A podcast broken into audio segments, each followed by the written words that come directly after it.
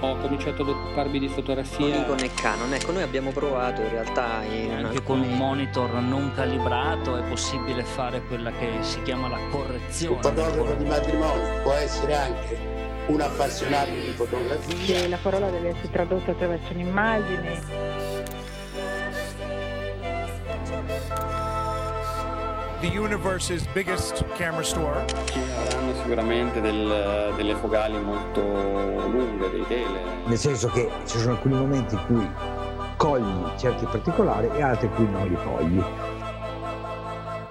Discorsi fotografici.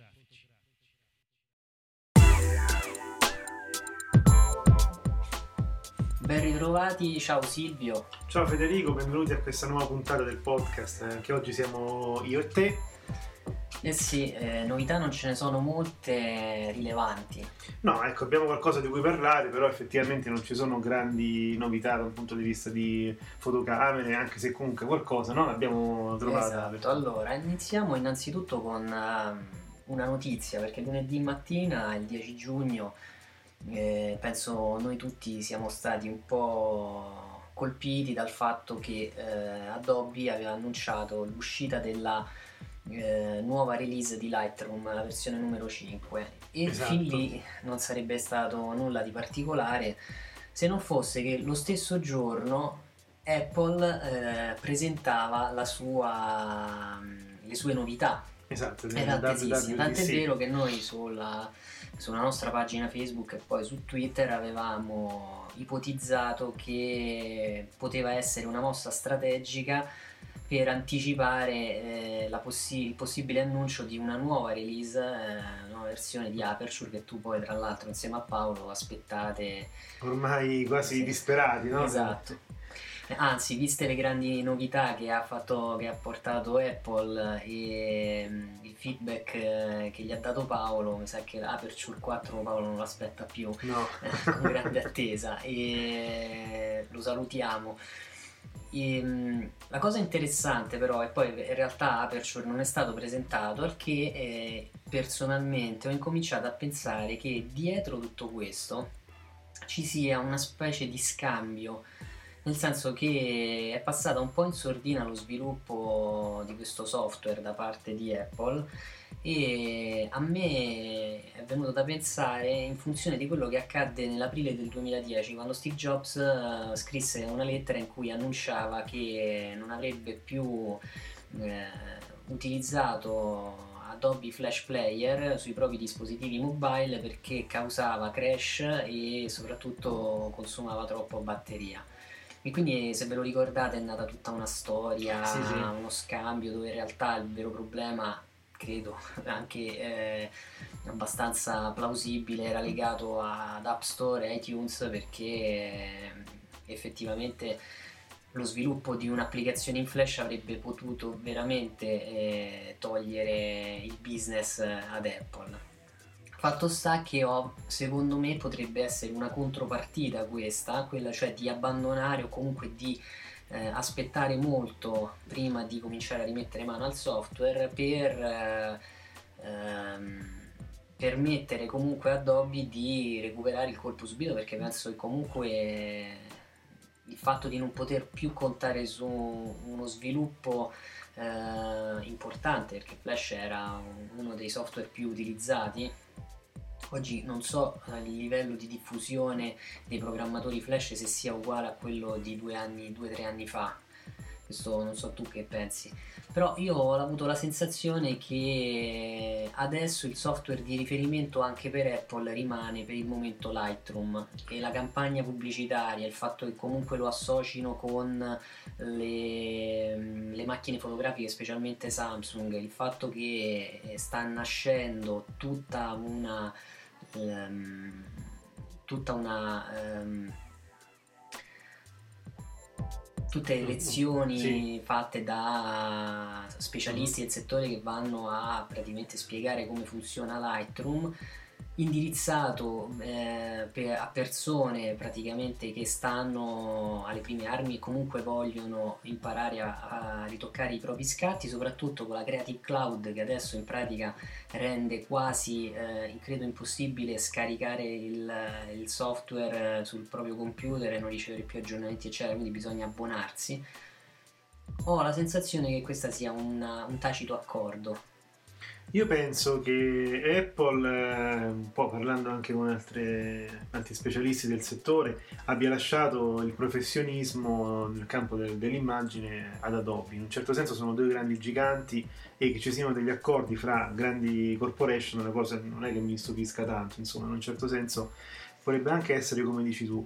Il fatto è che tutto questo va a scapito di poche persone, eh, come me, come Paolo, che ancora attendono Aperture, mentre il grosso dei fotografi o già stava in Adobe o ci si sta muovendo adesso o inizia con Lightroom perché mh, insomma è un software che costa 149 dollari in versione completa e, e ti permette di fare veramente tutto quello che è la post produzione di, di uno scatto RAW effettivamente è appetibilissimo è appetibilissimo anche per chi fa l'amatore diciamo così serio o, o appunto vuole imparare qualcosa di più sulla fotografia per cui effettivamente par- parleremo fra poco anche del- di quello che potrebbe essere un passaggio doloroso, insomma, da- tra Aperture e Lightroom, una cosa che ormai già da un anno piano piano tutti i fotografi che usavano Apple stanno facendo. Io ancora non me la sento perché eh, essendo diversi come software si possono esportare chiaramente i RAW con tutti eh, i metadati, ma non le regolazioni fatte. Siccome ci ho speso un sacco di tempo a fare le regolazioni, un po' la cosa mi, mi urta. Certo potrei mantenere entrambi i software e aprire eh, lo scatto con Aperture quando mi serve la regolazione che avevo fatto o ricominciare da capo perlomeno per alcuni lavori che, che mi stanno più a cuore. E Lightroom 5 aggiunge un- una- un tool che, insomma, di cui se ne sentiva la mancanza e che magari ti faceva preferire un po' Aperture che è quello dei, eh, dei pennelli intelligenti eh, che quindi si possono utilizzare ormai quasi tutti. Abbiamo una tavoletta grafica e pennelli che tolgono appunto le imperfezioni come le macchie di polvere e tutte quelle cose insomma che, che capitano spesso nelle nostre fotografie un conto è farlo appunto con eh, le- lo strumento, un conto è con il pennello perché è più preciso, è più- anche più, più bello, più bello farlo insomma. Ci sono dei tool per raddrizzare automati- automaticamente gli oggetti come appunto edifici o gli orizzonti e, e poi ecco altre cose tipo vignettatura multipla in una singola immagine e così via. C'è tutta quanta la parte dedicata allo sharing delle fotografie che ormai è diventato fondamentale, insomma con Lightroom effettivamente si fa tutto quello che si faceva con Aperture, ma già dalla versione insomma 2, per cui non c'è nessun problema, ecco, eh, non so. eh, Tra l'altro Aper- eh, Lightroom è uno di quei software che viene fornito multilingua, per cui potete scegliere di installarlo in diverse lingue, compreso l'italiano. E mm, effettivamente è stato migliorato anche il sistema della stampa dei libri. E ci sono molti templates adesso che Mhm. sono più facili da utilizzare, si possono creare dei template eh, specifici sulle proprie esigenze per cui eh, il software più o meno è rimasto nella logica invariato, quindi la libreria, lo sviluppo, poi è stata aggiunta anche la sezione delle mappe per poter eh, individuare dove sono, stati, sono state fatte le foto. Come dicevo c'è la sezione del libro, dello slideshow, della stampa e infine della pubblicazione via internet. Per cui non è detto che noi tra l'altro con Lightroom 5 faremo un workshop eh, qui dal vivo, eh, qui ci stiamo dalle pensando nostre parti, sì sì, con uno specialista. e molto probabilmente nel prossimo autunno eh, faremo anche noi un eh, non lo faremo noi, cioè organizzeremo un, un, eh, workshop su Lightroom 5.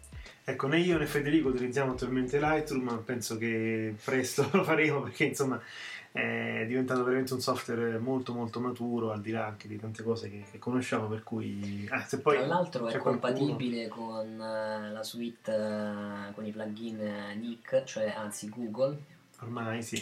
Eh, per cui diciamo che è un software economico che dà veramente tanto, perché comunque il motore è camera raw. Assolutamente, cioè il motore cui- è quello di Photoshop, non cui, ci sono... per cui eh, è proprio incomincia a essere un software eh, estremamente performante pensato per i ritocchi fotografici veri. Certo, se poi volete avere la vena creativa, presumo che poi il passaggio per obbligato Photoshop, Photoshop, fotomontaggi eccetera sia necessario. Bene, abbiamo detto che non c'è quasi nessuna grande novità, una forse ce n'è, diciamo più che altro una curiosità importante. Samsung ha fatto il passo, diciamo così, e ha finalmente fuso, come ci aveva già annunciato al Photoshop, la tecnologia degli smartphone con la tecnologia delle fotocamere compatte, dic- diciamo un po' più serie, con obiettivo allungabile, ed è nata eh, quella che si chiama appunto Samsung Galaxy S4 Zoom. Eh, A vederla appunto è una, una compatta, una bella compatta, delle, delle linee diciamo così morbide e, e dietro ha un grande schermo eh, con il, eh, un Android Jelly Bean e soprattutto la possibilità di utilizzarlo come telefono. Insomma, il nostro smartphone non è più solo un telefono che fa le fotografie, ma è proprio una macchina fotografica che telefona. C'è una differenza, insomma, no? Perché effettivamente eh, diciamoci la verità, allora togliamo i professionisti della fotografia, togliamo i fotoamatori evoluti, però tantissimi, tantissime persone oggi usano la fotografia molto più che nel passato e l'utilizzo che se ne fa è proprio quello di catturare momenti importanti o divertenti o quello che succede e condividerlo al volo. Per cui un attrezzo del genere, come si dice qui, eh, insomma farebbe molto comodo, no? Tu che dici? Sì, eh, in effetti mh, questa qui ricalca più o meno la Galaxy Camera che abbiamo avuto modo di provare tempo fa e le specifiche sono abbastanza in linea, un sensore da 16 megapixel, un CMOS, ha questo zoom ehm, 10x con eh, ovviamente uno stabilizzatore di immagine. Cosa divertente è che essendo un telefono eh, il problema potrebbe essere che se state scattando una fotografia e ricevete una chiamata, che cosa accade? Potete continuare a eh, scattare volendo, potete addirittura durante una chiamata ehm, fare una fotografia, si chiama in call photo share mode, fare una foto e contemporaneamente mandarla eh, via messaggio, se siete abituati, non so, tipo WhatsApp, eccetera, a- ai vostri contatti. Ha dietro all'interno un eh, cioè all'interno il display è mm, abbastanza grande, il solito AMOLED screen tipico dei, Mhm. dei prodotti Samsung, sì. Samsung. E quindi sì, in effetti ormai hanno fuso, sono arrivati alla fusione, diciamo che sembra più una macchina fotografica che un telefono, per cui già Sì. l'S4 per esempio aveva la, gestione, la gestione della fotografia che era eccezionale, l'avevamo già detto. E quindi Guarda, io ecco, voglio ricordare che ultimamente su vari siti insomma, si trovano sempre più professionisti che prendono un iPhone, prendono uno smartphone eh, Samsung, girano una nazione no? e fanno un servizio fotografico diciamo, di, tutto rispetto, insomma, e, e, diciamo, se- accidenti che foto. Anche noi abbiamo gli stessi telefonini ma non riusciamo no, a tirare fuori questo... Tu immagini adesso con questa nuova frontiera insomma, della fotocamera compatta legata al telefono. È chiaro che perde un po' forse di fascino perché in effetti se ci pensi eh, la sfida è andare in giro con un, con un telefono che fa fotografie, uno potrebbe fare la stessa cosa con una compatta, però sai, è, il primo esperimento, In realtà come noi l'avevamo detto, l'avevamo scritto nella recensione della Galaxy Camera, diciamo che questa è un'esigenza che magari in Italia ancora non, non c'è, mentre all'estero è molto sentita perché esiste adesso questo genere fotografico, andatevelo a rileggere sul sito se volete, che si chiama mm, smartphone photography, per cui Mhm. diciamo che il comparto fotografico non lo vai a, ehm, a confrontare con eh, un prodotto di fascia più alta o comunque mirato alla fotografia, è proprio la fotografia fatta con lo smartphone, è un genere che ha un successo enorme ovviamente dall'altra parte del mondo perché Sì. vengono sempre ehm, galvanizzati da queste cose.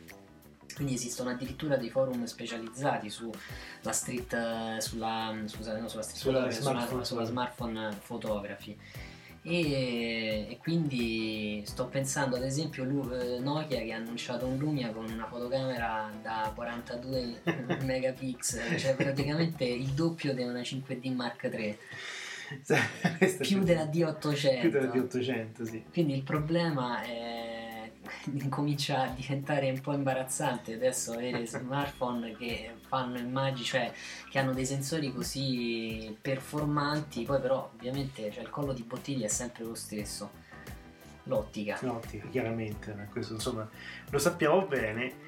E andiamo avanti con la puntata. Abbiamo una notizia insomma, che ci ha colpito tanto, sia a me che a Federico, perché voi sapete, insomma, uno dei nostri ispiratori che spesso citiamo è Scott Bourne, lui è una persona famosa per essere molto rigido, insomma, nei suoi giudizi e questo gli ha tirato addosso anche tante critiche, oltre a tanti favori da parte, insomma, di fotografi di tutto il mondo che spesso ricevevano da lui in regalo fotocamere Nikon D3, insomma, proprio in regalo come concorso qui su Twitter. Comunque Scott Bourne ha scritto in un bellissimo e anche lungo post eh, abbandonando dopo tanti tanti tanti tanti tanti anni eh, l'utilizzo di Apple. Diciamo di Apple come appunto hardware per lo sviluppo della, della fotografia perché qui parliamo di fotografia ovviamente non parliamo solo di computer Federico, tu che hai letto bene hai questo annuncio, no? che cosa ti ha colpito di tutto quello che ha scritto Scott? Ma penso più o meno in linea con quanto avevamo ascoltato tempo fa da altre persone, per esempio nel settore Final Cut, cioè sembra che ci sia stato questo, sembra, cioè in realtà è così, c'è un... Um, è stata messa da parte lo sviluppo software e um, vedendo la presentazione del, del lunedì ho anche la sensazione che in realtà verrà ripresa presto lo sviluppo di tutto il comparto software perché era inevitabile il passaggio da una eh, principalmente grafico presumo mm, quindi sì, da certo. un layout grafico di alcuni software eh, che non venivano più apprezzati, quindi c'è stato questo cambio radicale nella nuova interfaccia di iOS 7, eh, come è stato detto o la ami o la odi, per cui non c'è una via di mezzo. Eh, diciamo, mi sembra che è stata più amata che odiata, critiche ce ne sono moltissime, molto probabilmente incominceremo a vedere anche un restyling dei primi software che sono quelli di produzione lavoro, quindi immagino Pages e via dicendo. Speriamo e abbiamo ad esempio GarageBand che ancora ha questo layout con la radica ai lati, eccetera. Per cui io immagino che lentamente, non so neanche tanto quanto lentamente, ma in realtà immagino che loro faranno un profondo restyling di tutto il comparto software. Forse lì incominceranno poi a fare l'integrazione con uh, tutte le uh, periferie, cioè con tutte le tra hardware e software, però fondamentalmente eh, c'è un update a questo articolo in cui lui comunque ha detto, Scott Bourne diceva di essere stato un grandissimo eh, Apple sostenitore, user. anche sostenitore, lui era, lui, era, insegnante di Aperture, esatto, no, parte con l'hardware dove praticamente incomincia a parlare il primo Apple, uh, ha comprato il primo Apple, poi ha comprato il primo Mac, il PowerBook, il G3, G4, il 5, il primo Mac Pro, il primo iMac e via dicendo, ha comprato i MacBook eh, e quindi è stato il primo a acquistare l'iPhone e via dicendo e, e lui ha sempre utilizzato uh, Apple, questo ci teneva um, a sottolinearlo. Quando uscì Aperture lui iniziò a studiarlo, divenne anche insegnante di Aperture e dopodiché eh, lui dedicò, mi sembra, anche una sezione del blog ad Aperture, eh, se non ricordo male e poi però è successo che loro si sono totalmente dimenticati, cioè la Apple ha iniziato a privilegiare un mercato a scapito di un altro, era inevitabile, e, e quindi hanno deciso eh, di... Beh, Scott Bourne ha deciso di passare a un computer Windows. Il computer Windows gli dà, eh, mi sembra che sia un HP quello sì. che lui va a pubblicizzare fondamentalmente un HP che è stato costruito sulle sue esigenze, con uh, un, um, bellissimo ehm, monitor. Mi pare che sia. Ehm, lui ha sia un, un eh, notebook sia un, l'HP Z1 che dovrebbe essere in pratica il clone dell'iMac Sì. più o meno. È molto veloce e tra l'altro vabbè utilizza ovviamente Windows e Lightroom e così via. Comunque ecco, la notizia ovviamente non è che Scott Bone passa a Windows perché molto dovrebbero dire vabbè chi se ne frega.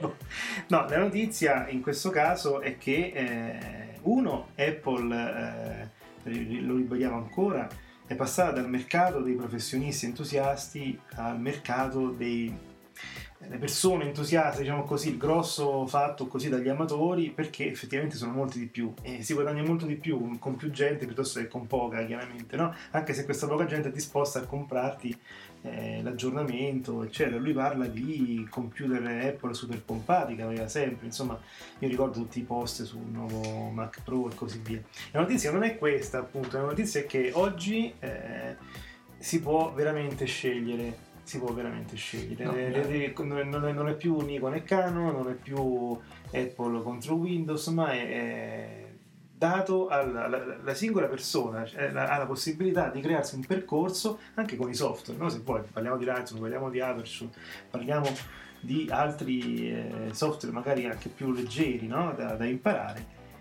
Per oggi è possibile veramente eh, crearsi un percorso serio, profo- approfondito, che, che produce risultati ottimi con qualsiasi sistema operativo, con qualsiasi software, se vuoi, no? Diciamo di que- tra quelli più importanti. Sì, tra l'altro lui faceva notare un paio di cose. La prima è che effettivamente il, ehm, la qualità dei prodotti Apple è scesa notevolmente, ricordiamo i problemi che hanno avuto i monitor Retina, prima del Retina i problemi che hanno avuto i monitor 27 pollici con... eh, Forse anche quelli da 21 con eh, la dominante sul Sì, giallo, e per cui lui questo processo non gliel'ha perdonato. In più faceva notare che con la Creative Cloud adesso tu puoi fondamentalmente non hai più bisogno di acquistare la doppia licenza Windows o Mac, ma basta con un clic Esatto. togliere la macchina e aggiungerne un'altra. Quindi questo è un vantaggio non indifferente perché nell'abbonamento uno può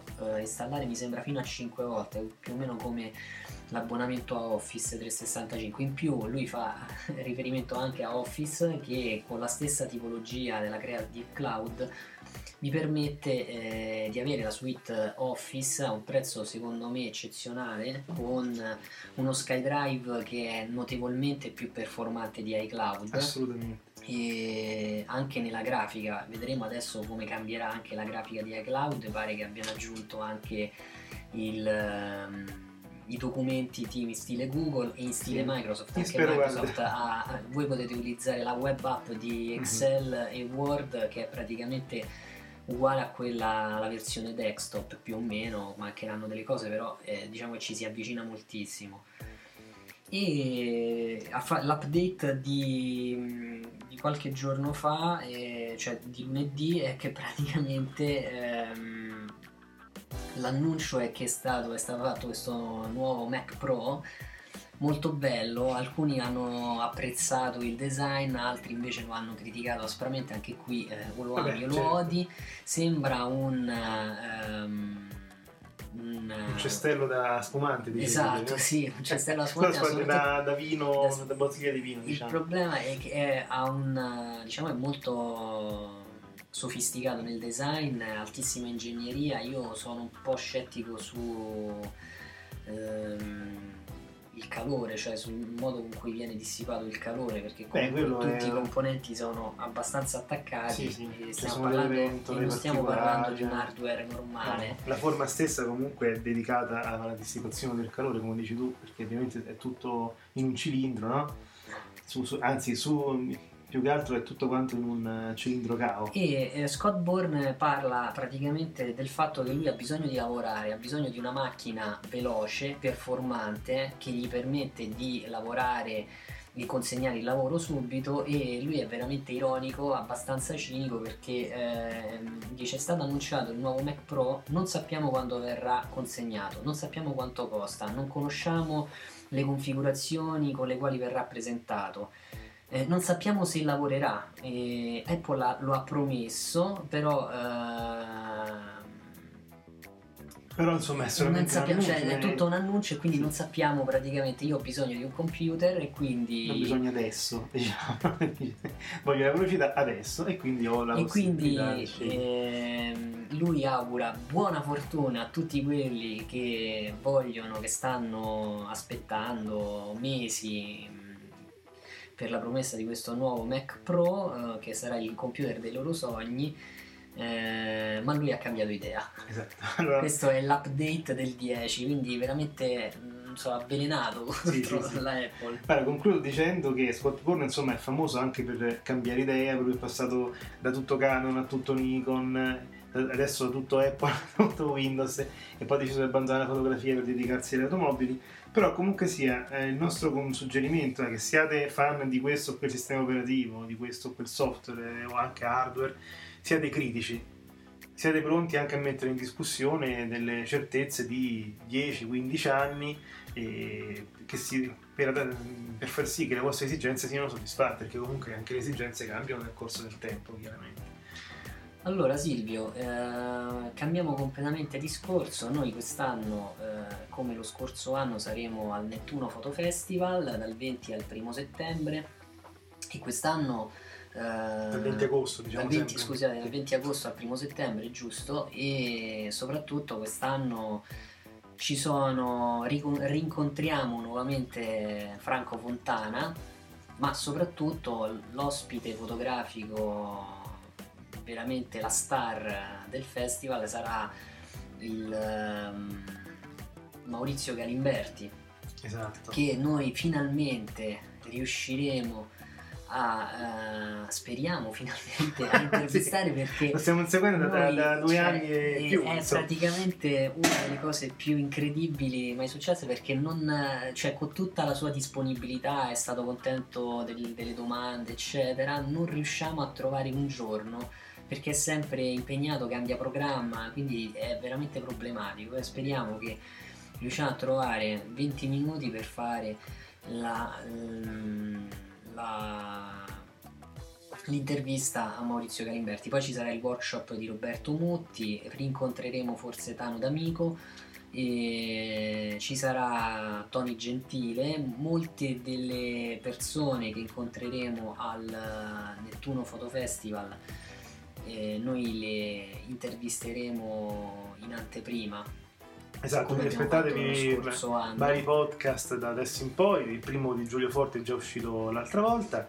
Avremo Luigi Erba, Tea Giobbio, tornerà Vittorio Graziano, ci sarà De Miceli, eh, ci sarà Diego Mormorio, Tony Gentile eh, e altri, insomma, abbiamo detto già Franco Fontana, anche un fotografo importante spagnolo, Peppe Scoda.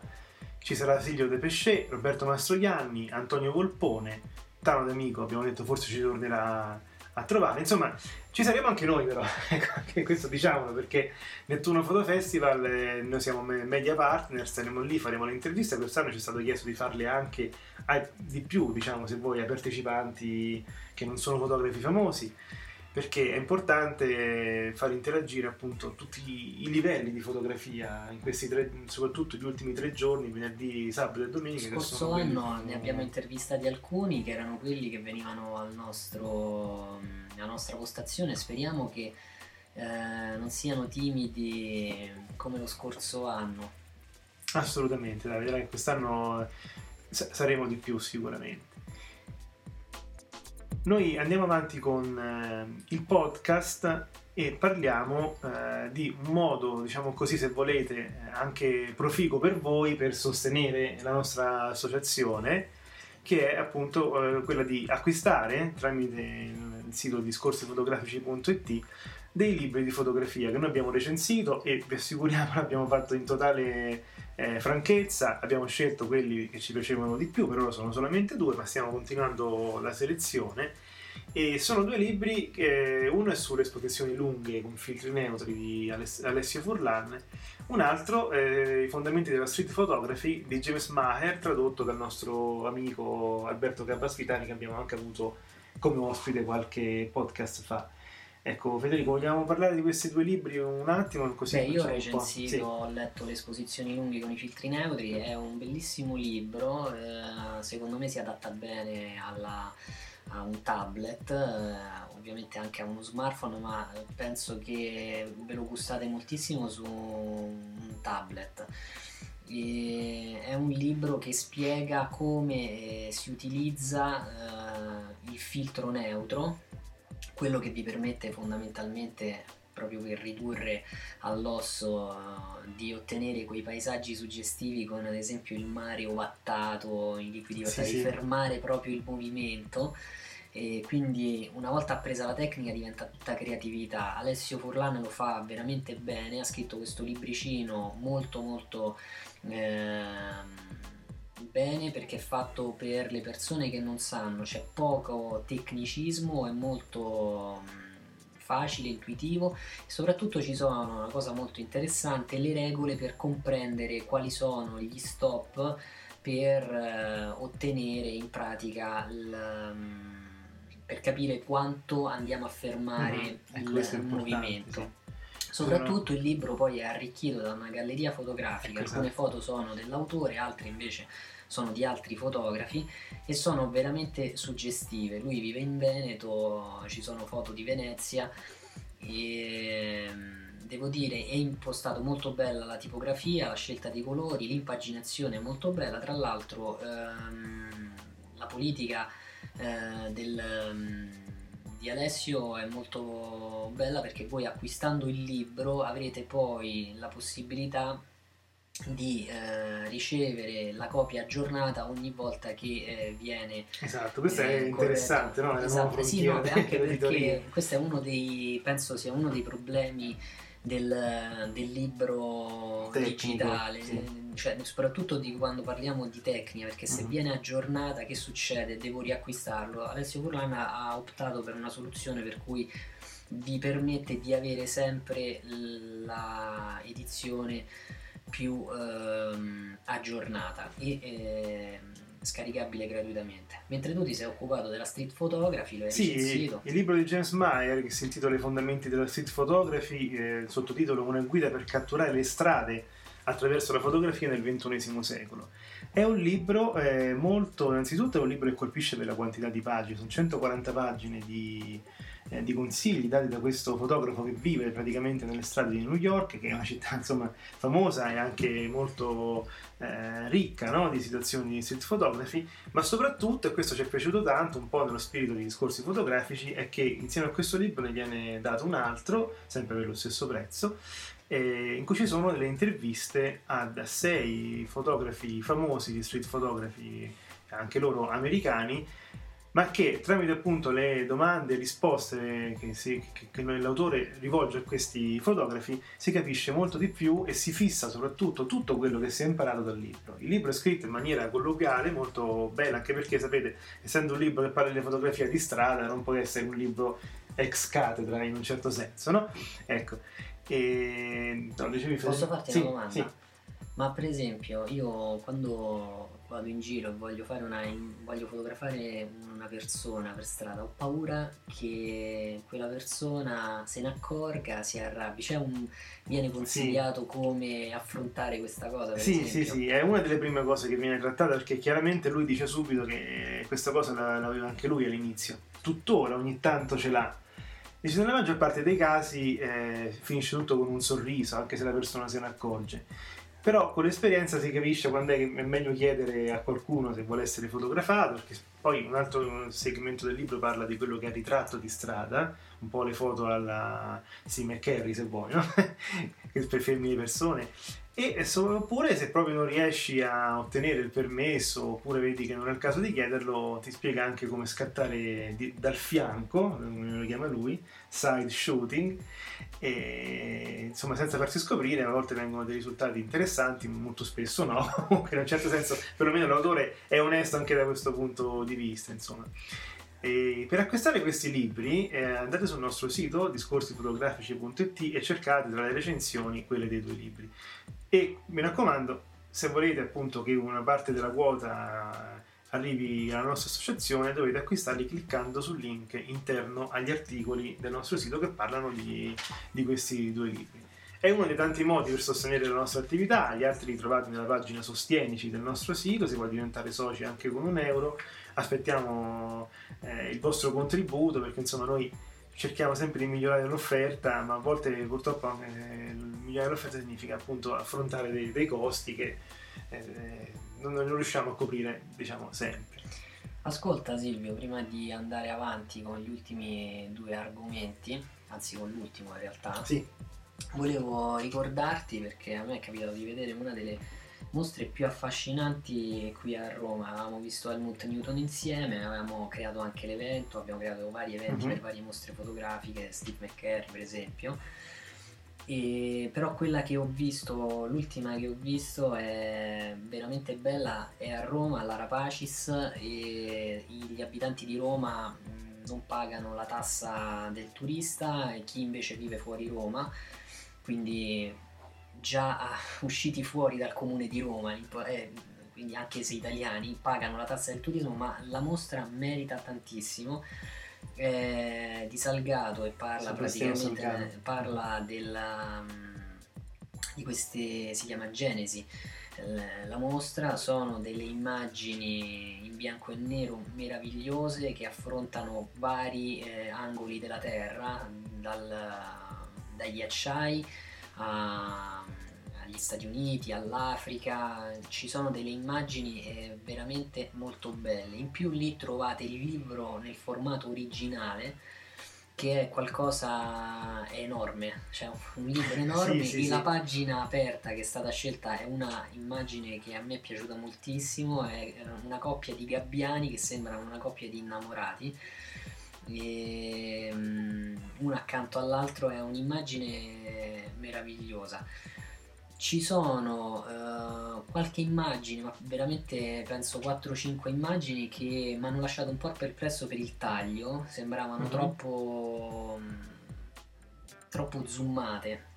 Ah, okay però visto e considerato il soggetto che lui va a fotografare o anche mi sono reso conto che potrebbe anche essere un problema anche di eh, in che modo è stata presa l'immagine quindi poteva essere l'unica eh, soluzione. Molto belle le stampe sono veramente belle. Il catalogo mi sembra della mostra eh, lo potete trovare in qualsiasi libreria in, eh, in Italia perché sì, sì, è pubblicato dalla Taschen mm-hmm. e mi sembra che stia sui 50 euro in un formato eh, molto abbastanza grande sì, gigante mm, potete godere delle immagini anche sul libro la mostra eh, si conclude il 15 settembre del 2013 presumo eh, che potrebbe anche essere prorogata se non ci sono degli accordi se danno la disponibilità perché è una mostra che sta avendo un successo clamoroso. Io ho trovato fila e tutte le persone che sono uscite sono uscite felici.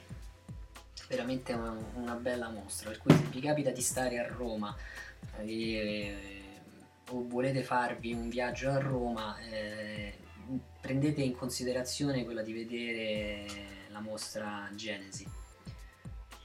Allora, Finiamo questa parte di fotobar con due anticipazioni. Abbiamo in prova due reflex insomma, che faranno parlare di sé, secondo me, a lungo. Una, qualcuno già lo sa, è la Nikon D7100, l'altra è la Sony Alpha 58.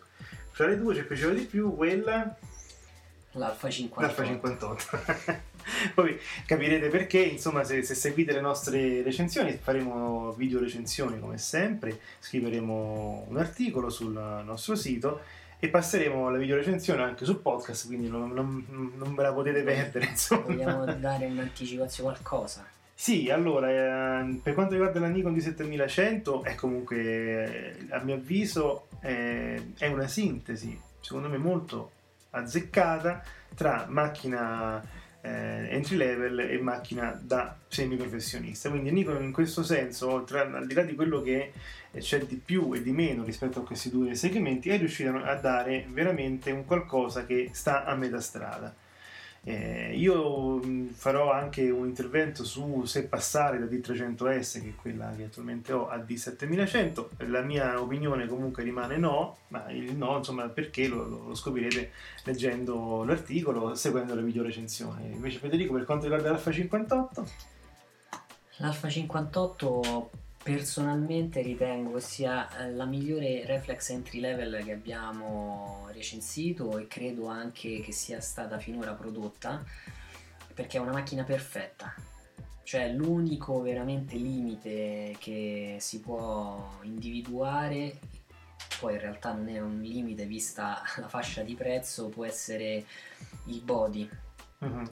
ma ha tutto, veramente ha tutto, cioè non, eh, è una macchina che ha una dotazione eccezionale, mm, è velocissima e, e comunque poi vedrete nella recensione scritta, nella videorecensione, comunque in linea più o meno se siete abituati ad apprezzare Nex, diciamo che l'Alfa 58 è un passo in avanti e se il rumor dice che Sony si sta apprestando a lasciare forse lo specchio traslucido per una tecnologia nuova, eh, diciamo che forse se li vanno a fondere queste due eh, esce un bel prodotto. Sembra che ad agosto venga annunciato qualcosa eh, di importante. Bene, noi eh, abbiamo finito qui con il fotobar, ci aspetta un'intervista a un fotografo matrimonialista, ma eh, della nuova scuola, se vogliamo, che comunque ha introdotto eh, tecniche innovative in quello che sembrava essere un campo di fotografia un po' statico, se vuoi, no? sempre con lo stesso tipo di, di scatti. Questo fotografo si chiama Francesco Rossi, è molto giovane e sentiremo attraverso le sue parole sia la sua gioventù, insomma questa traspare da, da quello che ci racconta, sia soprattutto appunto eh, quanto eh, può essere ancora bello eh, dedicarsi a questo genere di fotografia e farlo con, eh, con passione e soprattutto con arte. Oggi a Discorsi Fotografici abbiamo con noi un fotografo che noi abbiamo definito matrimonialista nella presentazione, ma non è solo matrimonialista, comunque è una delle sue specialità. Abbiamo con noi Francesco Rossi. Ciao Francesco. Buonasera ragazzi. E c'è anche Federico come sempre. Ciao a tutti. Francesco, noi eh, ti abbiamo fatto varie domande, alcune i nostri ascoltatori le riconosceranno perché sono le stesse che abbiamo fatto a un grande maestro di questo genere che è Oreste Pipolo. Quindi uh-huh. faremo un po' il confronto insomma, tra la vecchia generazione e la nuova generazione, perché Francesco è molto giovane. Quanti anni hai, Francesco? Io ho 32. Ecco, quindi siamo la nuova generazione di fotografi emergenti. Molto bravo, anzi se ci vuoi dire per favore eh, il tuo sito, qualche contatto insomma, per vedere i tuoi lavori. Ah sì, allora, i miei lavori li trovate sull'indirizzo www.francescorossifotografo.it Ecco, noi ci siamo stati sul sito e lo raccomandiamo, eh, insomma è anche quello che ci ha convinto a, a chiamarti e a intervistarti a discorsi fotografici. Noi eh, abbiamo preparato le domande, Federico, vuoi cominciare tu? Non lo so io. Beh, quella più semplice, la tua storia in breve, come sei diventato fotografo matrimonialista? Vai Francesco. Mm. Allora, eh, come sono diventato fotografo matrimonialista? Ho iniziato innanzitutto circa 4 anni fa, eh, finita l'università, la solita crisi esistenziale per cosa farò da grande, ho sempre avuto questa, questa passione e grazie anche all'incoraggiamento di alcuni amici ho deciso di provare a farla diventare il mio lavoro. Ho avuto la fortuna di incontrare un bravissimo fotografo uh, che vive proprio nella mia città, si chiama Marco Miglianti, non so se avete mai sentito parlare di lui, è un matrimonialista anche lui. Ehm, che mi ha preso nel suo studio e mi ha dato spazio fin da subito, dandomi una grandissima opportunità per imparare, crescere e mettermi anche um, alla prova, perché comunque mi ha sempre dato una grande libertà. Quindi sostanzialmente se ora riesco a fare questo lavoro lo devo a questo collega con il quale ho collaborato fianco a fianco per uh, due anni circa e ora tuttora continuo a collaborare anche se Uh, ora lavoro fondamentalmente da solo. Questa è molto in breve la mia, la mia storia. Non ho mai fatto corsi o studi specifici se non un piccolo corso che ho fatto alle medie su... E questo l'ho imparato da solo con internet, uh, scattando, scattando e scattando ancora. Comunque hai avuto un maestro insomma, che ti è stato vicino, quella è una cosa insomma... Sì, sì, sì, sì, sì, questo soprattutto perché una cosa è scattare per sé, per divertimento, una cosa è scattare su commissione uh-huh. eh, dovendo poi consegnare le foto ad altri, quindi riuscire a fare questo in un ambiente tutto sommato mh, protetto perché non parti subito con la responsabilità di portare a casa il lavoro, ma eh, c'è comunque qualcuno che riesce a fare il lavoro per te e Mm, è, è, una cosa che ti agevola molto, diciamo, riesci ad entrare nel mondo del lavoro senza farti male. Ecco. Senti, noi ti chiediamo, andiamo avanti con le domande, insomma, chiaramente ricordi il tuo primo matrimonio, eri preoccupato di fare errori, come l'hai affrontato, diciamo, questo primo lavoro su commissione? Allora, il primo matrimonio, il primo in assoluto ovviamente l'ho fatto Uh, affiancando questo fotografo eh, e lì non avevo alcuna responsabilità quindi eh, ero al parco dei divertimenti praticamente potevo tranquillamente scattare ciò che volevo e come volevo. Il primo matrimonio da solo in cui ero il primo fotografo responsabile del servizio uh, è venuto circa un annetto dopo forse un po' meno e, e, lì ero abbastanza tranquillo perché avevo fatto mh, già molti servizi come secondo fotografo eh, però ovviamente ero un po' troppo tranquillo e non è stato un gran lavoro. Diciamo, mi sono perso uh, le fedi e non è stato proprio il massimo. Quella effettivamente è la parte centrale, insomma. Eh, infatti, infatti. Poi uh, magari sì, un momento le ho fatte solo strette, quindi non c'era una foto uh, dove si vedevano entrambi gli sposi che si, che si scambiavano le fedi. È stato un mezzo disastro, però fortunatamente gli sposi uh, si sono accontentati comunque. Bene, eh, qual è stato ehm, e perché il matrimonio più particolare finora? Eh, forse un servizio che abbiamo fatto a Favignana, eh, a Legadi, e è stato particolare innanzitutto per il posto, perché è stata la prima volta che um, siamo andati così lontani. E poi vabbè, non so se conoscete Favignana, è un'isola... Solo, solo di nome, purtroppo non ci sono eh. mai stato, non so Federico. No, no. no. È veramente, veramente bellissima. E siamo arrivati là, bassa, era maggio, quindi bassa stagione, l'isola era quasi completamente deserta e siamo stati negli sposi per tre giorni e gli sposi ci avevano messo a disposizione un, uno scooter, noi eravamo in due, ah. io e l'assistente, e ci chiamavano perché poi dovevamo seguire anche i giorni precedenti al matrimonio, ci chiamavano da una parte all'altra e noi con lo scooter dove, e carichi con l'attrezzatura dovevamo raggiungere uh, gli sposi o gli invitati nei vari posti di quest'isola. Strade sterrate ovviamente, è stata un po', un po' un'avventura, questo forse è il matrimonio che ricordo con maggior un piacere perché eh, è stata una cosa veramente particolare. Quasi on the road, insomma. Sì, sì. una scena che abbiamo già sentito, sì. c'era addirittura Francesco Cito che riprendeva tutto il viaggio in motorino. Sì, eh, questa scena questa che scena ci ha raccontato, no? Sì, Oreste Pipolo che diceva per l'appunto che Francesco Cito eh, aveva fatto un documentario su Pipolo matrimonialista proprio seguendo lui che andava in scooter eh, per le strade di Napoli.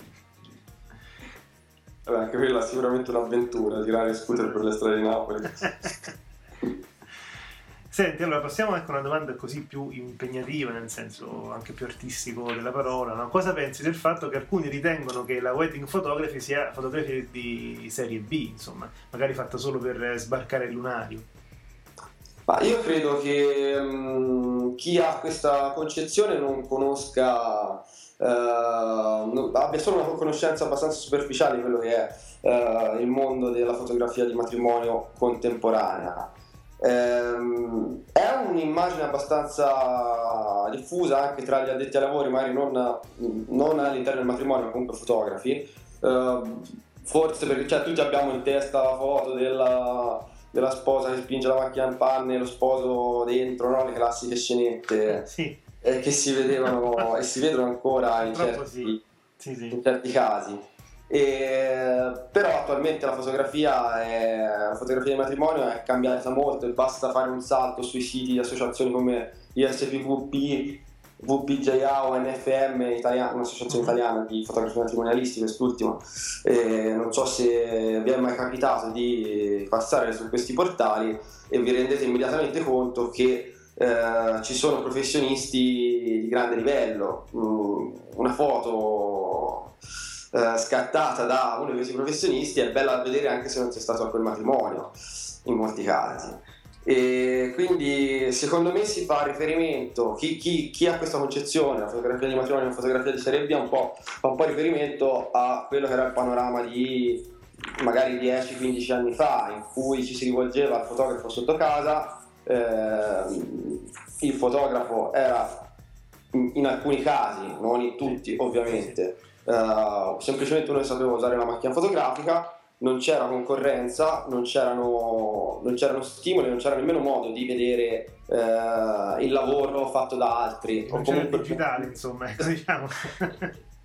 Come- Dico, non c'era il digitale, che adesso col digitale tutti fanno un Non po' c'era il digitale, matrimonio. non c'era, non c'era internet, cioè magari c'era già internet 15 anni fa, però non era utilizzato come è utilizzato adesso. No, certo. Io vedo, per me è, una- è fondamentale internet, cioè parte del nostro lavoro consiste comunque nel guardare foto fatte da altri perché eh, si trovano stimoli, si trova eh, ispirazione se vogliamo, si- ci si mette in discussione anche vedendo lavori di altri e internet è sicuramente potentissimo, ti aiuta a crescere tantissimo e questo era uno strumento che non c'era prima e è importante sia sul piano della formazione personale secondo me che sul piano del, del trovare nuovi, nuovi mercati per il fotografo e per quanto riguarda il cliente mettersi ne- nella condizione di scegliere il professionista più adatto al loro gusto quindi è cambiato il mercato, c'è più concorrenza, è più selettivo e secondo me eh, incoraggia questa situazione a crescere professionalmente se si vuole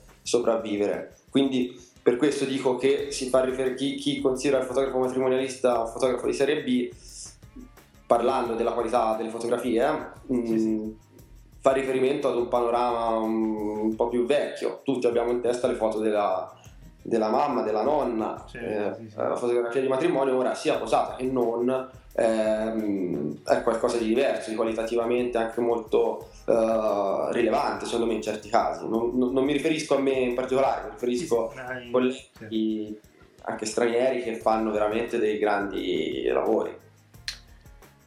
Domanda semplice, è un fotografo a cui ti ispiri? Allora, eh, non è poi così semplice questa domanda perché secondo me, cioè, allora io intanto ho un problema eh, a ricordare i nomi della gente, quindi faccio, di- faccio fatica a fare riferimento ad una persona, quindi ehm, sostanzialmente io quando, quando guardo le fotografie osservo la fotografia e mi domando perché, perché mi piace, non ho il culto della persona, mi domando, io la scattavo, mi domando perché mi piace questa foto, cerco di capire eh, cosa funziona nella foto e cosa, e cosa no. Inoltre, secondo me, il- sempre internet eh, condiziona un po', ha cambiato un po' il modo di vedere le fotografie, perché io ho a disposizione grandi archivi come Flickr oppure i siti delle associazioni di cui parlavo prima, Sì. in cui vedo sono dei grandi contenitori di foto in cui sì, si fa riferimento all'autore, ma ho la possibilità di eh, passare da una foto all'altra eh, tranquillamente, vedo una grande mole di, informa- di- di- di immagini e non mi focalizzo tanto su- su- sull'autore, addirittura forse ora c'è meno bisogno di prima di fare riferimento all'autore- ad un autore che ci piace per trovare belle fotografie, perché mi basta aprire Flickr, trovo le foto del ragazzino indiano di 16 anni che magari sono stupende e, boh, insomma, secondo me fa anche.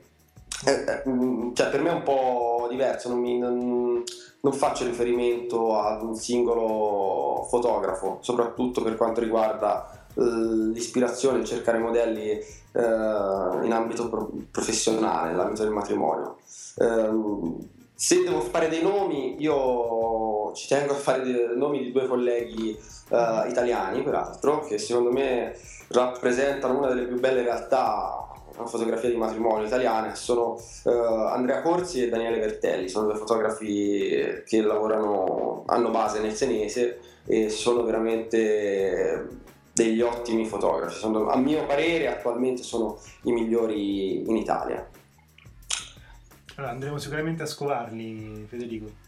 Visto che, insomma, sì siamo anche interessati a questo segmento, ogni tanto riproponiamo appunto qualcuno eh, che ci possa dire quanto è importante ancora la fotografia, sia la fotografia di matrimonio e come si può eh, artisticamente esprimere ancora tantissimo. Infatti la prossima domanda è questa, ma secondo te quali sono le maggiori difficoltà che si incontrano nel raccontare fotograficamente un matrimonio?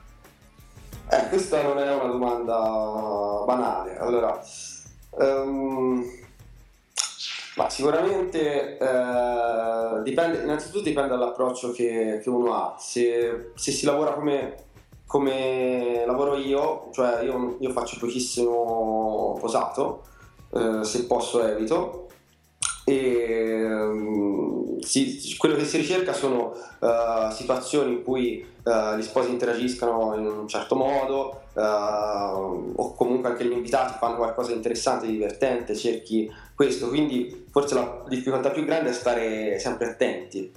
Poi comunque dopo un po' secondo me ti viene anche naturale, acquisisci un, un atteggiamento che ti porta comunque a, a stare sempre allerta.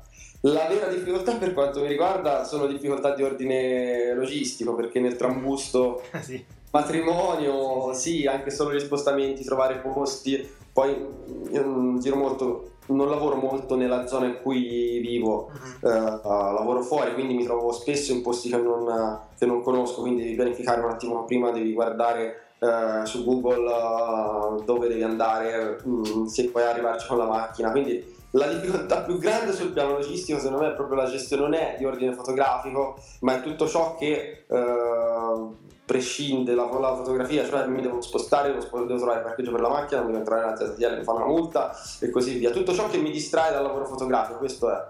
Mm, la, eh, non ce l'aspettavamo questa risposta. Eh? Non ci aspettavamo questo tipo di risposta, insomma.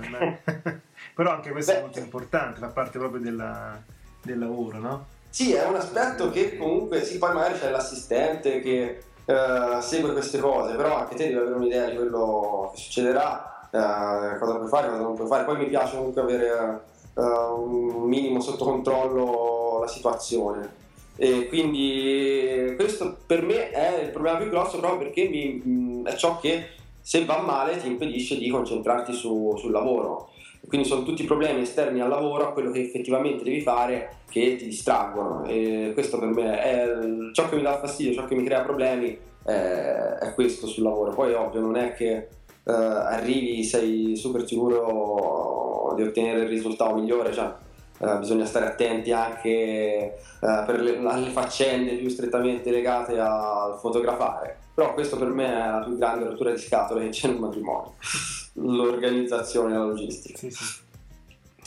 Invece Francesco, molte persone che affrontano un matrimonio oggi dicono di odiare le foto in posa, eh, dove il fotografo in pratica suggerisce le mosse, atteggiamenti, inventa scene e via dicendo. In genere come ti comporti riguardo a questa prassi del fotografo matrimonialista? Eh, allora, io ho un approccio che è completamente differente. Come ho accennato prima, io se posso evito di fare le pose e lo faccio non tanto perché non mi piace il posato, eh, ma perché proprio non, non, rientra nel mio modo di concepire eh, la fotografia. Anche Um, il ritratto posato io fatico a certi tipi di ritratto posato io fatico a capirle anche guardandole mm-hmm. e qui mi mancano tutta una serie di immagini mentali uh, non ho un'immagine mentale chiara di una scena da, um, e quindi non sono in grado di uh, dirigere uh, gli sposi come sarebbe necessario per fare un posato di qualità secondo me. E, ehm, quindi questo è anche un, un mio limite. In secondo luogo, un altro limite, se vogliamo, per quanto riguarda il posato, per me è, caratteriale, perché sono una persona che comunque mm, preferisce stare in disparte, sono un timido, quindi io preferisco, mi viene molto più naturale lavorare eh, cercando di farmi vedere il meno possibile, ovviamente non è sempre possibile, e, quindi da qui viene un po' eh, il mio approccio. Non ho nulla contro il posato, è una cosa che semplicemente non mi viene naturale di fare e, e per questo ho sposato la, mm, l'approccio opposto, diciamo. Io cerco di fare una fotografia spontanea in cui uh, dirigo il meno possibile gli sposi. Ovviamente qualche foto posata va fatta perché la nonna e la zia la vogliono mettere sul comune una vernice d'argento. Assolutamente.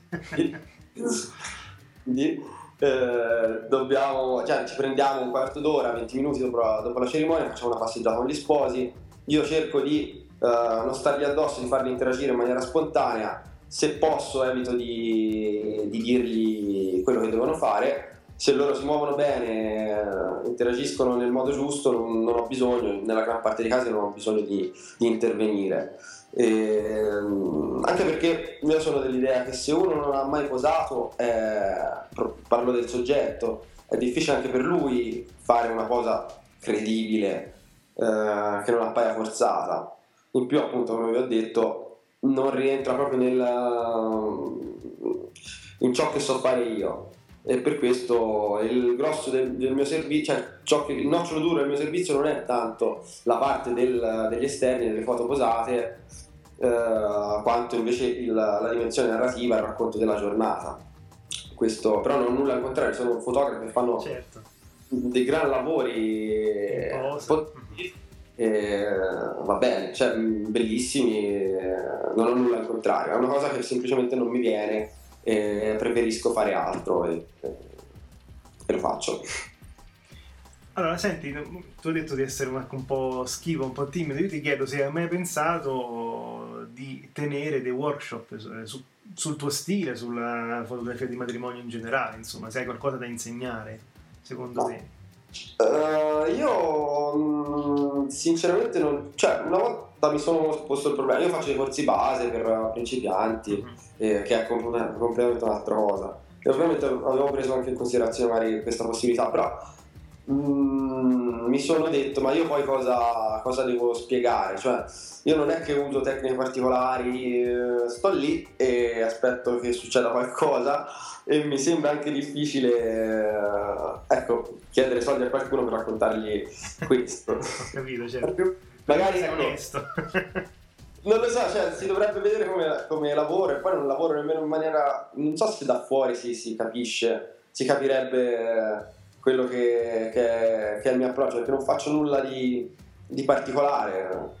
Eh, sono lì libero di fotografare ciò che voglio, fotografo ciò, ciò che voglio. Certo. Quindi, Uh, forse ecco, una chiacchierata come questa può essere più utile per capire quello che è il mio modo di, di, di, um, di, concepire la fotografia, però ecco, non saprei proprio cosa, cosa spiegare ad un collega, che indicazioni dargli. Certo. Forse ci vorrebbe ecco appunto, dovrebbero venire con me, ma non so anche in questo caso. Allora, Francesco, di solito fotografi con un proposito in me e fotografi con un proposito in mente o ti lasci trasportare maggiormente dalle opportunità che sorgono? Uh, allora, è innegabile che um, in un matrimonio succedono determinate cose e uh, ci siano delle foto che ci devono essere per forza. Ci sono momenti che sono critici, le fedi eh, e via discorrendo. Quindi negli anni ti fai un canovaccio che uh, bene o male segui, cioè all'interno del racconto di quello che è la giornata del matrimonio ci sono dei punti che sono quasi imprescindibili, sono quelle cose che si ripetono sempre e ci devono essere, se no non si capisce nemmeno un matrimonio. E quindi sì, uno schema, un'idea uh, ce l'ho, però uh, è sempre uno schema abbastanza lasco, abbastanza libero um, so grosso modo come devo muovermi, so grosso modo quello che succederà perché i matrimoni meno male um, sono simili, tutti simili, ma comunque eh, si sta in casa, ci si prepara, eh, si esce, si va alla cerimonia, eh, si fanno due foto una volta usciti dopo il riso e eh, poi si va al ristorante, eccetera, eccetera. Questo grosso modo è quello che succede in una giornata.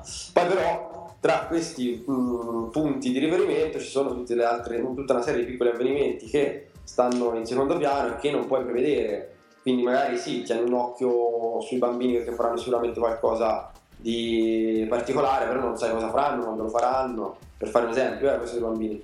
Mm, tieni un occhio sugli sposi quando sono da soli perché ti aspetti che mm, si bacino o facciano qualcosa di, di, di interessante. Quindi eh, hai sai a cosa devi stare attento, ma non sai mai quello che succederà, quindi è difficile avere un'idea chiara di, delle foto che scatterai. Devi essere più che altro aperto a tutto quello che può succedere. Non so se ho risposto adeguatamente alla domanda, no, ma ecco. Sicuramente, sì, sì. Allora, passiamo un po' al lato più tecnico, perché anche questo è importante per chi soprattutto vuole cominciare o perfezionare insomma, la sua attività di fotografo matrimonialista. Innanzitutto, anche una domanda così un po' pettegola, no? fra fotografi, qual è la tua ottica preferita e perché? Se ne hai una, insomma. Ma, eh, io più, lavoro con, con, gli zoom, perché eh, comunque proprio come vi ho detto non so mai quello che succederà, a mm. parte rari casi, eh, casi in cui le situazioni sono più tranquille, però il, il matrimonio fotografato così, in, senza intervenire su quello che fanno gli sposi, è un, è un evento uh, che è costellato da situazioni che sono assolutamente imprevedibili, quindi lo zoom per me è fondamentale. Io generalmente lavoro con due macchine, su una monto un 1635 eh, piano, formato, quindi 1635 è un ultra grandangolare e sull'altra monto un 7200 e in questo modo io riesco a coprire eh, praticamente tutte le situazioni che, che, mi si presentano davanti, quindi è proprio una questione di ordine, di ordine pratico, lavorare con un fisso in molti casi anche perché non sempre io ho libertà di movimento eh, sarebbe un, uh, un, grosso, un, grosso, limite. Quindi prediligo sicuramente la categoria degli zoom, in particolare uh, queste due ottiche. Oh, quando posso vado leggero, um, uso un 7200 uh, F4 se ho luce, altrimenti vado col 2.8 stabilizzato che è ben più pesante. Sì, molto pesante, però una grandissima ottica. Ecco, sul piano delle prestazioni sicuramente 7200 stabilizzato tra le ottiche che ho è quella che preferisco perché ha una grande qualità ovviamente molto luminosa, poi associato con um, io uso delle 5D Mark III associato con, questa, con questi corpi, veramente fotografi quasi dove non vedi a occhio nudo. E, quindi quella forse è la mia lente preferita sul piano delle, delle prestazioni. Hai completamente ribaltato la, fo- la, filosofia di un fotografo matrimonialista Canon perché una volta io mi ricordo che l'obiettivo più usato era il 2470 2470 e io Ma... mi ricordo cioè, mm, prendo, vorrei vedere il 2470 ah fai matrimoni. No? in realtà sì, vorrei, vorrei. vedere se è un'ottica uno zoom che va bene per cui era, c'era proprio l'equazione era questa qui.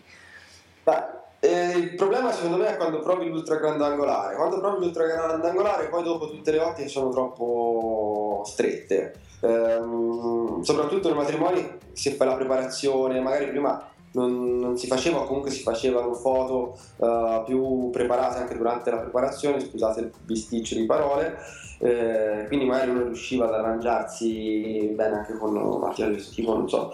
Però ora io mi trovo spesso in spazi molto stretti, uh, in cui lavoro con il 1635 prevalentemente e, um, avrei proprio delle difficoltà. Poi è una questione proprio mentale, eh? quando vedi, uh, quando hai provato quell'angolo di campo lì, poi spesso ti manca. È una lente cui si, con cui si deve stare attenti perché distorce tantissimo, quindi... Ah, sì, sì. Poi del matrimonio è importante che non venga distorta la foto della zia, sai? Cioè, ecco, quello sì, troppo soprattutto... Esatto, perché poi la zia si, si risente. Piuttosto, Francesco, ma ehm, se tu avessi 14 megapixel in più sulla tua 5D Mark III, saresti contento? Eh, no, avrei bisogno di eh, computer un pochino più potenti e di hard disk molto più capienti, credo, perché comunque in un matrimonio scattando così si scattano molte foto.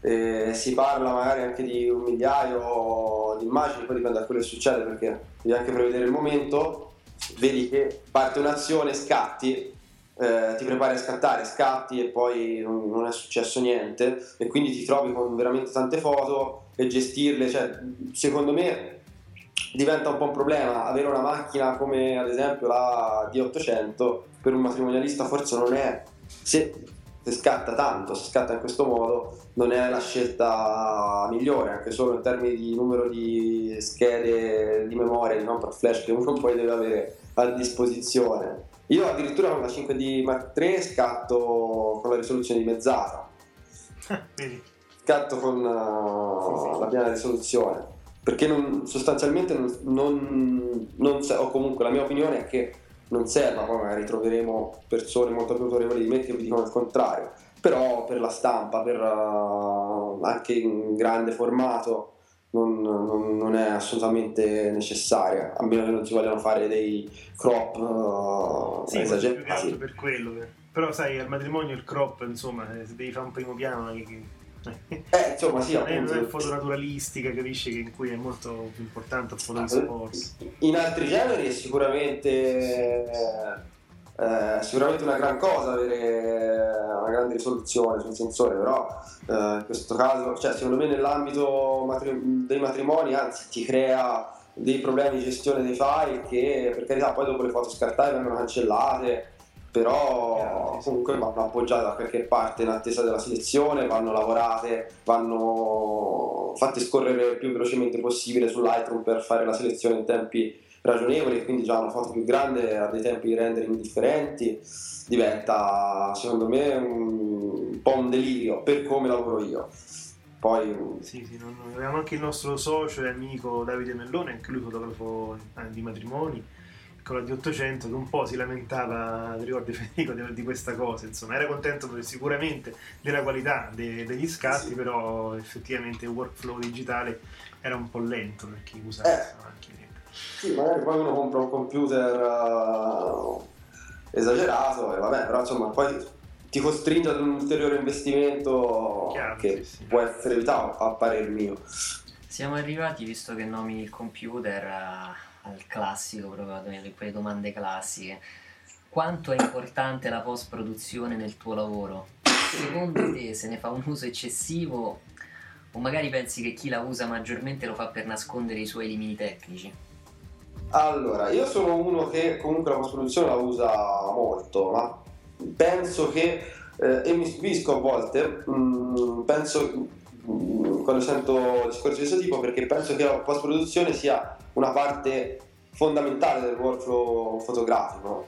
Ehm, è un po' come la camera oscura quando si lavorava con eh, il negativo in bianco e nero, ehm, ci si doveva passare.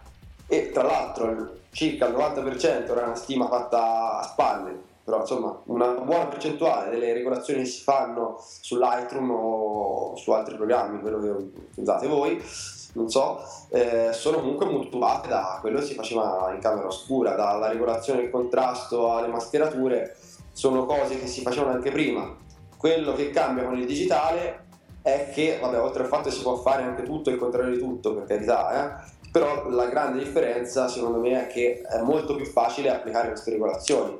Quindi questo è un vantaggio secondo me perché qualsiasi fotografo è potenzialmente in grado di imparare tecniche di post-produzione e quindi di ehm, post produrre direttamente lui in prima persona le proprie immagini, a differenza di quello che poteva succedere in camera oscura per fotografie di un certo tipo, ci si, ci si rivolgeva a stampatori eh, che sapevano fare il loro lavoro, invece qui un completamente padrone eh, di tutto il workflow eh, può scattare già pensando a quella che sarà la post produzione, conoscendo anche quelli che sono i limiti del file, ehm, secondo me è un innegabile vantaggio, anche perché eh, con la post produzione si può rafforzare ulteriormente quello che, che, è il messaggio di una fotografia. Um, si può drammatizzare un'immagine ancora di più semplicemente chiudendo i neri, giocando un po' con le luci, senza stare poi a fare chissà che tipo di lavoro. Cioè, ora non parlo di ritocco, di, di correzione degli errori, la post-produzione non deve essere una correzione dell'errore, poi a volte c'è anche quello. Beh, sì, magari togli, che ne so, qualcosa di piccolo, no? Se vuoi. Anche non so tu quanto tratti la pelle poi effettivamente de- della sposa. Io, sposa. se non mi viene detto niente, non la tratto proprio. Okay. Cioè, eh, io, anche perché comunque è una procedura che eh, non è nemmeno troppo coerente con quello che poi l'approccio al servizio, secondo me. Quindi se non mi viene detto niente, io non, non la tocco a meno di difetti. Eh, evidenti che nella gran parte dei casi sono, non sono nemmeno difetti che ha uh, la pelle del soggetto ma che vengono accentuati dalle condizioni di luce o da uh, qualcosa che ho fatto io scattando ecco in quel caso magari eh, sì ci mette mani diciamolo eh. vedendo gli scatti di Francesco Francesco non è un fotografo da effetto flu grazie a Dio no? no, no assolutamente stra abusato diciamo Senti, allora alcuni fotografi matrimonialisti, questa è un po' una curiosità, tendono a fornire anche i file RAW degli scatti selezionati. È una cosa che fai anche tu oppure preferisci tenere per te le informazioni di scatto o comunque l'originale se vuoi? allora, eh, non sono geloso delle informazioni di non, non, è quello il problema. Io tendo a consegnare il file lavorato, quindi il JPEG eh, alta risoluzione ehm, semplicemente perché ritengo, come ho detto prima, che eh, la post-produzione sia una fase fondamentale del, del, workflow del fotografo. Quindi io magari mi trovo a scattare una, un'immagine sapendo che la lavorerò in quel modo e quindi vorrei, preferisco che eh, i miei clienti poi abbiano l'immagine lavorata. Se poi mi viene richiesto esplicitamente per me non è un problema, però nella gran parte dei casi è raro che venga fatta una richiesta del genere, anche perché poi il RAW va lavorato, va archiviato, cioè comunque non è un file facile da gestire se non si ha un minimo di dimestichezza con uh, i programmi di editing, insomma con l'editing in generale. Quindi è una richiesta che in genere non mi viene fatta. Io preferisco non darlo mh, mm, per il semplice motivo che è una, non è il lavoro completo. Quindi, certo. Io consegno tutte le, tutte le foto che consegno sono lavorate eh, ne consegno circa almeno 400-500, dipende poi dal servizio, e le consegno tutte lavorate perché voglio che girino solo foto sulle quali ho, ho, ho espresso tutto il potenziale eh, che secondo me hanno. Eh, le ho fatte io, le ho scattate io, le ho lavorate io e voglio che mh, mm, si vedano esattamente come le ho pensate io. Quindi preferisco non dare RAW. Se mi viene chiesto, li do senza problemi. Ehm, in genere lo chiedono clienti che magari sono fotoamatori che eh, sì, si divertono sì, sì, cioè alla fine per me non c'è problema però consegno sempre anche i file, i file lavorati allora, da questa intervista abbiamo capito che a te la fotografia di matrimonio non piace, quindi al di là della fotografia di matrimonio c'è qualche altro genere che invece preferisci? che siamo io? No, no, certo, certo. Eh, ma a me piace, tu, mi piacciono tutte quelle situazioni fotografiche che mi permettono di uh, entrare in contatto con uh, realtà nuove, perché la fotografia per me è anche questo, cioè è il pretesto per trovarsi in un posto, in una situazione in cui altrimenti non, non, non mi troverei, non potrei, non potrei essere. E, um, e oltretutto mi ci trovo avendo un posto in prima fila perché devo fare eh, le foto per il committente quindi sostanzialmente ciò che mi piace una delle cose che mi piacciono molto della fotografia è questo avere la fotografia è un passepartout per trovarsi in situazioni eh, sempre nuove e, quindi mi piace tutto quello uh, che, che, che, mi pone di fronte a qualcosa che, che non conoscevo, che non, che non, avevo avuto modo di approfondire in passato. E poi fotografando, visto che sei lì per osservare, hai, cioè, ti trovi appunto ad analizzare uh, le scene, quella specifica realtà in un modo tutto particolare. Un po' sei al sicuro perché sei dietro all'obiettivo, eh, sei nel mezzo alla scena ma sei dietro all'obiettivo, quindi quello che succede non ti, non ti tocca fino in fondo. Uh, punto, la, la, la, fotografia è un punto pri- privilegiato di osservazione. Ovviamente per quanto poi riguarda il genere fotografico, sicuramente mi piace tutto ciò che eh, è inerente a- al racconto, a raccontare, quindi eh, mi piace mm, fotografare eventi, situazioni particolari, eh, non mi piace molto il lavoro in studio, Mhm. non, non sono un buon fotografo di studio. eh, mi piace sicuramente più quello che è più vicino all'ambito reportagistico. Chiaramente. sì. Senti, adesso abbiamo una domanda segreta che non abbiamo concordato, ma comunque è una domanda che si fa sempre quando si parla di fotografia di matrimonio con chi la fa, con chi la fa per lavoro e la domanda è questa, riesci a vivere di fotografia? Ti Sì, fa- io faccio solo questo come lavoro. Eh, questo è il, mio, è il mio unico lavoro. Eh, è un lavoro che magari ti porta sul campo eh, sei mesi all'anno e basta. Eh, però non finisce mai, non stacchi mai perché se la fai eh, con, con la voglia di viverci, eh, non ti puoi fermare un attimo, devi stare dietro alla pubblicità, devi stare dietro a quello che eh, fanno anche gli altri per crescere, eh, devi stare dietro al sito, il sito per esempio mm, i miei siti li ho fatti da solo, quindi devi stare, è sempre, c'è sempre da fare. Quindi se, se vuoi farlo in un certo modo devi mm, trovare il modo di dedicarti solo a quella, secondo me.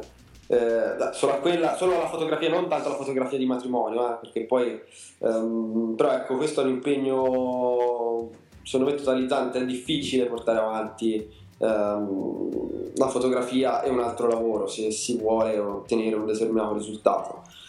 Mm, eh, Perché c'è tanta gente brava, ci sono veramente tanti fotografi, eh, è un lavoro bellissimo secondo me quindi è normale che ci sia la fila. Per farlo, non ci si può fermare mai, ci sono tanti colleghi veramente validi. È un momento brutto in generale, non solo per la fotografia, per la fotografia probabilmente in particolare. E credo che per quella che è la mia piccola esperienza eh, la fotografia di matrimonio sia uno degli ultimi eh, baluardi della fotografia che ti permette di vivere se la fai in un certo modo, se la fai ehm, come deve essere fatta. Eh, eh, credo che non ci siano altri generi, molti altri generi fotografici che ti permettono di, avere- di essere pagato ehm, nel modo giusto per quello che fai, perché comunque è un grosso impegno, anche se al matrimonio magari senti l'invitato che dice ah, prendi 1000-2000 euro per fare le fotine tutto il giorno. Eh, prendo 1000-2000 euro per fare le fotine tutto il giorno, ma intanto ne metto in tasca circa la metà, eh, perché il resto ovviamente vanno, devono andare in tasse e IMSS e poi eh, c'è un grosso impegno, attrezzatura, tutto il resto. Un- è un- ci si fa il mazzo, ecco, nonostante non sembri, nonostante sia anche un gioco, perché poi per me è anche un gioco, perché è quello che mi piace, però se si vuole arrivare ad ottenere, a, a viverci bisogna, bisogna dedicarci veramente anima e corpo. S- Francesco, tu sei troppo simpatico, allora eh, chiudiamo l'intervista con, un- con una nuova domanda che proporremo anche ad altri fotografi giovani normalmente, perché quelli un po' più grandi magari sono fuori. E la domanda è molto semplice, oggi hai instagrammato? Allora, allora, io non, non uso praticamente Instagram, cioè lo uso solo pochissimo, eh, quindi sono uno dei, dei- dei pochi fotografi, non solo fotografi, che non, sono accaniti utilizzatori di, di Instagram. Magari sul mio profilo Facebook qualche foto fatta con Instagram la trovate, ma sono più foto stupide per ricordarsi qualcosa che succede, che- che- cioè non sono foto che hanno velleità ehm, artistiche, ecco. Quindi no, oggi non ho instagrammato e non sono un grande instagrammatore in generale. Qua Silvio, la sensazione è che Instagram sta diventando come la democrazia cristiana una volta. Nessuno la sente, nessuno sempre e poi vince. tutte adesso- Allora, qualche volta lo uso, qualche volta lo uso, però eh, come vi dicevo, per me la post-produzione è una cosa talmente eh, importante che non avere il controllo completo su quello che eh, è il risultato finale non mi piace. Quindi il problema Instagram è carino, mm, una foto anche fatta mm, così così acquista il suo fascino con Instagram perché è innegabile e non, non faccio un giudizio di valore su questa cosa, eh, è un fatto. Certo. E, eh, però se la foto voglio farla gialla, la voglio fare gialla come, come pare a me. Quindi proprio ho questo blocco, non riesco. È una cosa, una cosa mia. Poi qualche foto magari la faccio uh, con Instagram, ma non, uh, mi ci diverto fino a un certo punto. Ecco.